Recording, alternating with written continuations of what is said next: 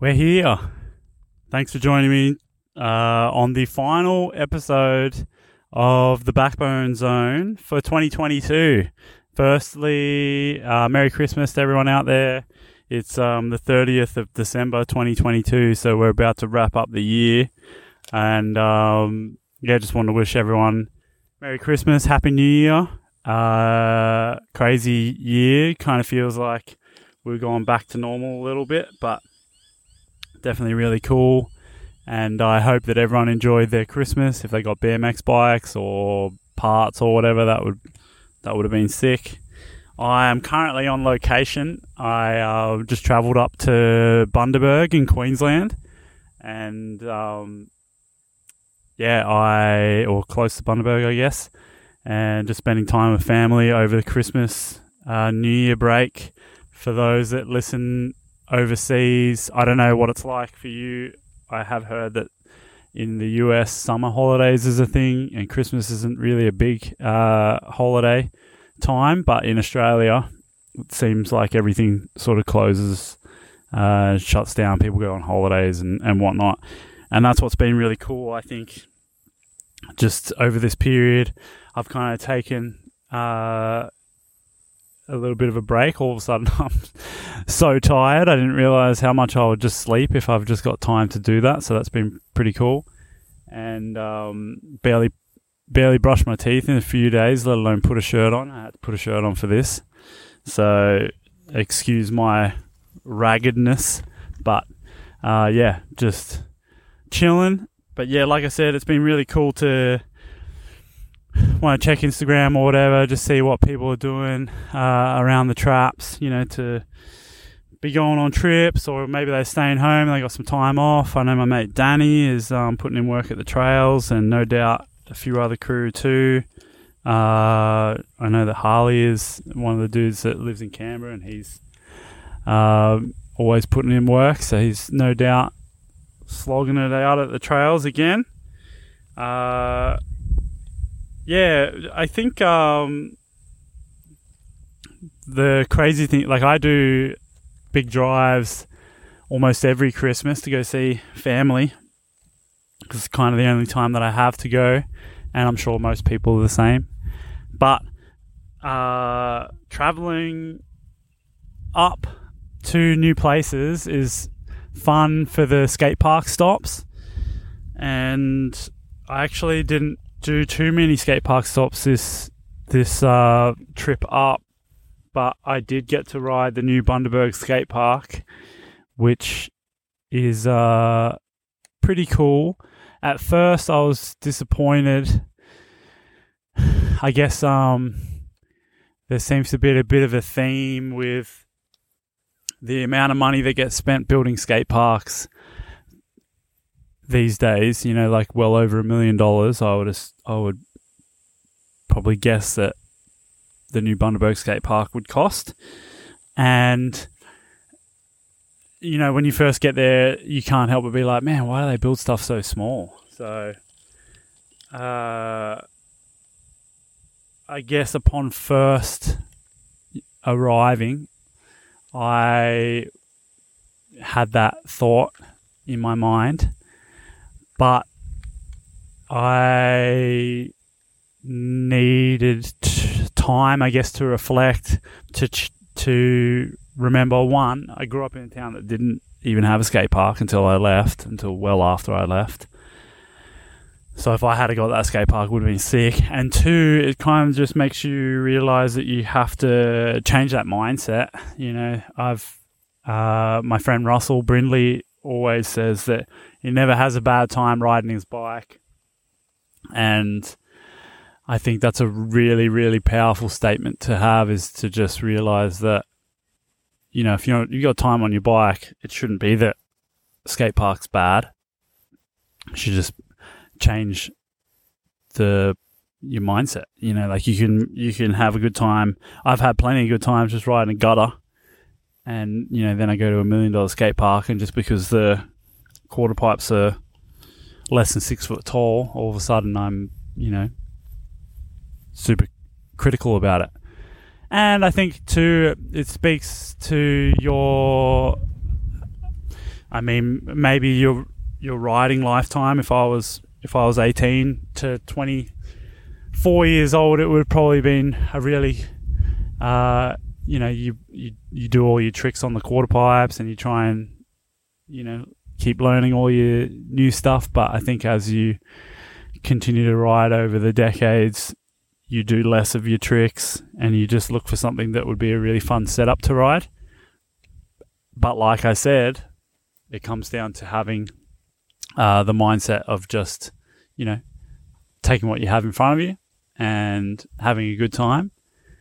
So I'm actually really excited to go back there to try and uh, look at it with not fresh eyes, but a different perspective because I know that that's a shortcoming that I had while being there. And if anyone has ridden the original Bundaberg skate park, you, everyone will certainly say that, that the new skate park, park is miles better. And um, I guess that be happy with what you got mindset. And speaking of, of another one of my friends, um, you know, Riss, who uh, I own the sh- I own Backbone with, he always says that's the good thing about trails because if you don't like it, you can always just build it to be what you like, and that often is not the case with skate parks. You know, once it's done, that's that's how it is. And there's been plenty of conversations about modding skate parks, but it hasn't really happened yet in Canberra. But we'll see. But uh, it's a few things to touch on. I I wanted to touch on the Chris Moeller podcast that was on our BMX. If you haven't uh, been listening or watching the Our BMX podcasts, they're really good. And Chris Moeller's is always a standout for me. Um, I really like what he has to say in terms of industry stuff. It's just interesting to me to hear things from a different perspective. Obviously, Moeller is a company owner of uh, of, of S and M and Fit, and he's been doing this since like 1987, so 35 years, and I'm 36 years old, so he's been doing it for almost the entire time that I've been alive. Anyway, it was just really interesting to hear him talk about how the industry dipped and is you know sitting on a lot of stock and all that jazz, but then also just saying about how bike shops need to do a better job of um, I mean, I'm I guess I'm paraphrasing, but he essentially said that bike shops need to do a better job to make it so that BMX sells more in a time when in the industry dips. And I would love to talk to him more about that idea because I agree in some parts, but in other parts disagree. And I think that when the industry dips, it obviously sucks. And uh, this is kind of where, I guess, if we have a brief history of the shop, so Backbone opened in 2005, so we've been running for 17 years now, uh, moving into our 18th year, 2023. Three. And, um, you know, Riss Riss started the shop. He opened the shop in 2005 because he super passionate BMX rider, and he just wanted to, you know, continue to, uh, I guess, live the BMX dream in some regard. And he could tell the story way better than I can, so I won't exactly. Um, and I think we actually did it, the origin story of Backbone, in one of the early podcasts. So definitely go back and listen to the origin story. I think it's maybe episode three. But you know, he um, he's always done the shop, and it's kind of the biggest thing about the shop is that it's been there to support the BMX scene. So, you know, Riss has always been one that has he's wanted to sponsor a crew crew riders. He's always wanted to help out with events and jams and whatever, and then as well as that, uh, help facilitate. You know, he's been building trails this entire time that he has had the shop, uh, and that's kind of where we are at with the shop in terms of evolving. It always comes really naturally because we think about how the scene, the BMX scene in Australia, especially, I guess, has to be supported.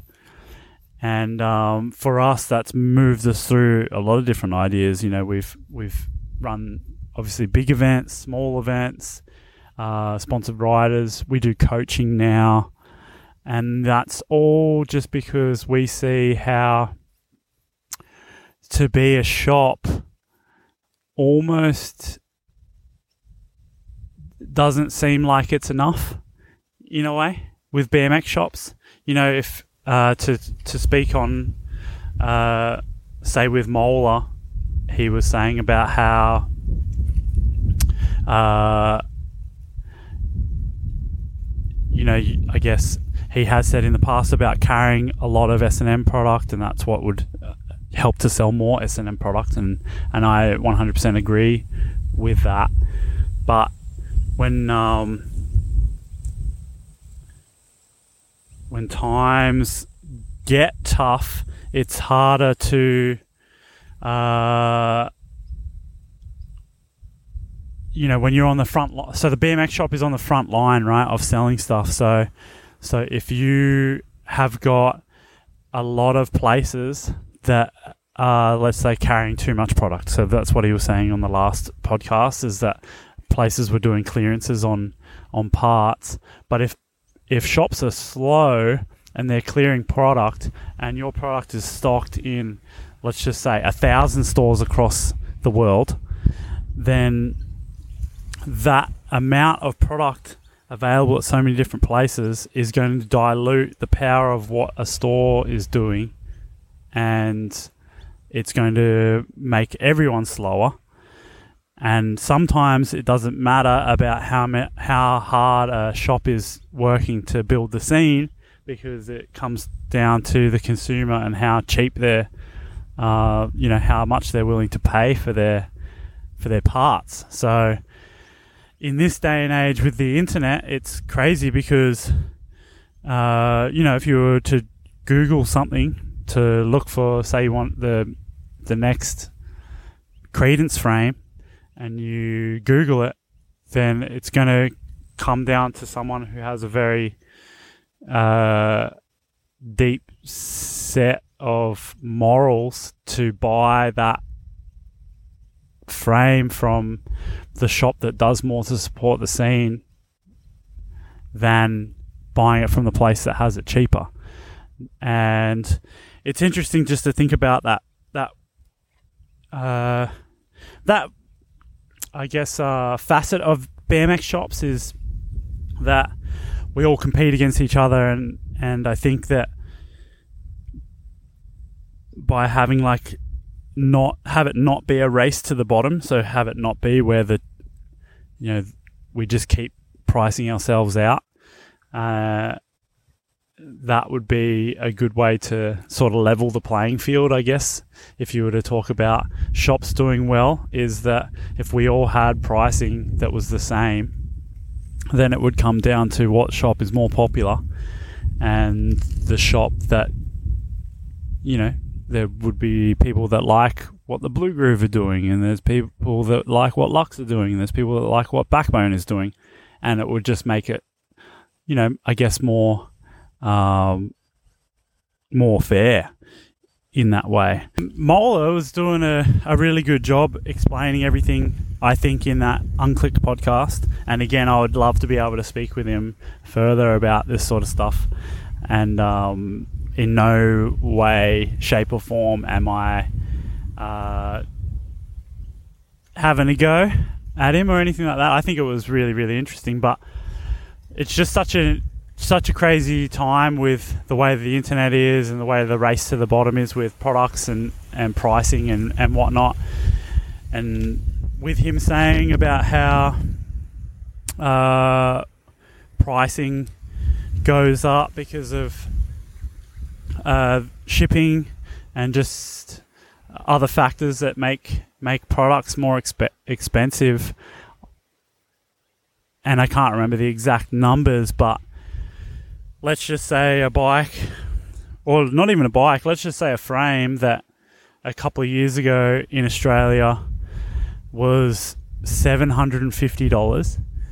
Now, the most recent uh, price of an S&M frame is over a thousand dollars. So, thousand fifty is I think some of the new Black Magic frames. Now, if you were to, I guess he does a really good job of explaining. So Moeller does a really good job of explaining the way that things cost more money. So like the way that things get shipped, let's just say powder coating, uh, and the dollar value and all that jazz has all made things increase. But if the consumer knew how much money things would need to increase to stay relative, they'd be pretty mind blown because even though a few years ago an S&M frame was 750 now it's 1050 so a $300 increase the amount of money the amount of extra money that that frame costs now is pretty um, it doesn't reflect that $300 price increase it's it like the frame should probably be more like $1300 or something like that but and that's not that's not Moeller's fault that's not uh, distro's fault. It's not anyone's fault. It's just the way that the world is moving. But uh, sometimes, being a shop, it is hard to increase your price that much when you your next step is the consumer.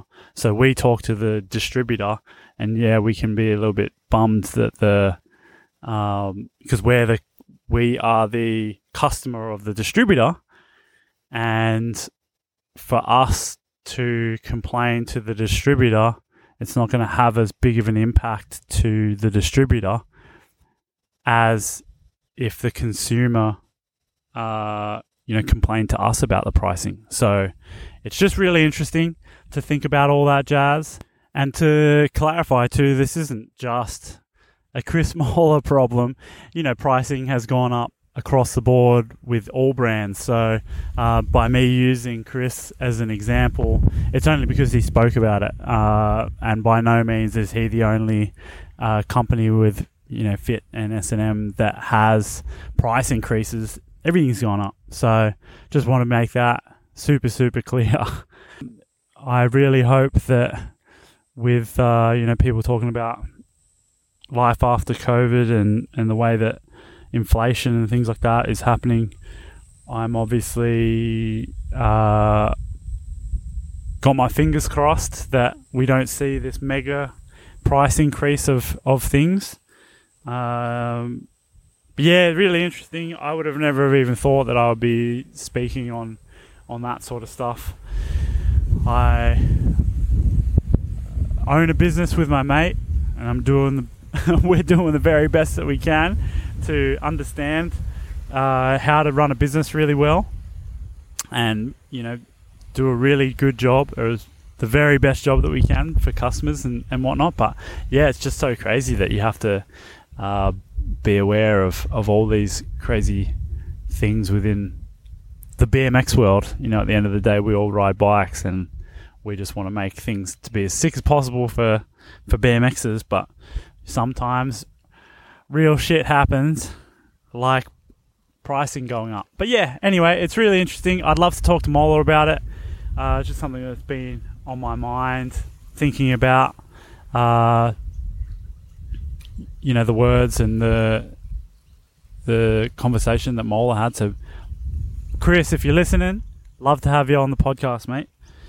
But uh, that just to wrap that up, I guess um, even from a shop perspective, regardless of how popular or unpopular Backbone is, Riss and I are always going to do what we believe is important for BMX, and um, you know we think that the the backbone of uh, any scene is the shop, and that's why we try and really support the scene in Australia and, and now even worldwide. And um, yeah, we just try and do that by doing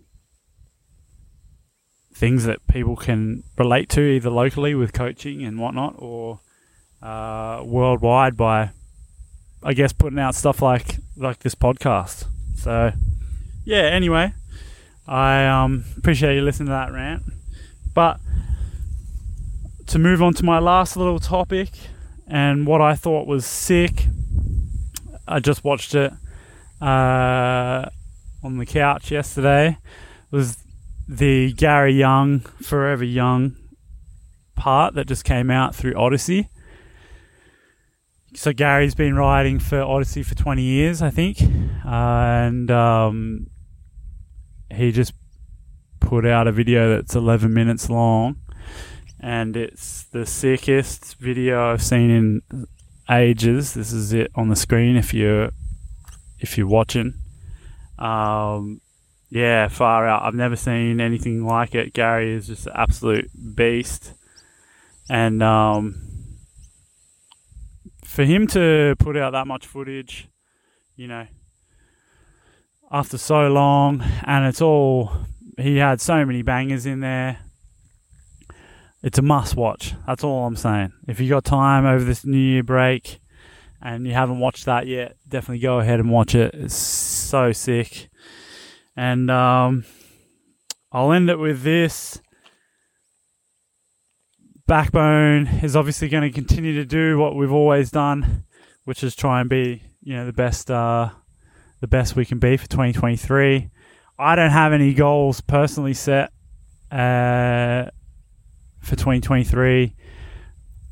Apart from I just want to continue to ride as much as I can and spend time with my friends and enjoy BMX and enjoy life. So if you got any goals that I can draw inspiration from, please leave it in the comments if you're watching this on YouTube. Otherwise, shoot us a message and uh, stay safe for New Year's. Appreciate everyone listening. The last um, however many episodes I've done. I bloody got sick a week before Christmas, and then Christmas happened, so uh, yeah, I had to skip out on a few weeks, but I'm back. Final one. Have a happy new year. See you all in 2023. Thank you for listening. Like and subscribe, all that jazz. See you later.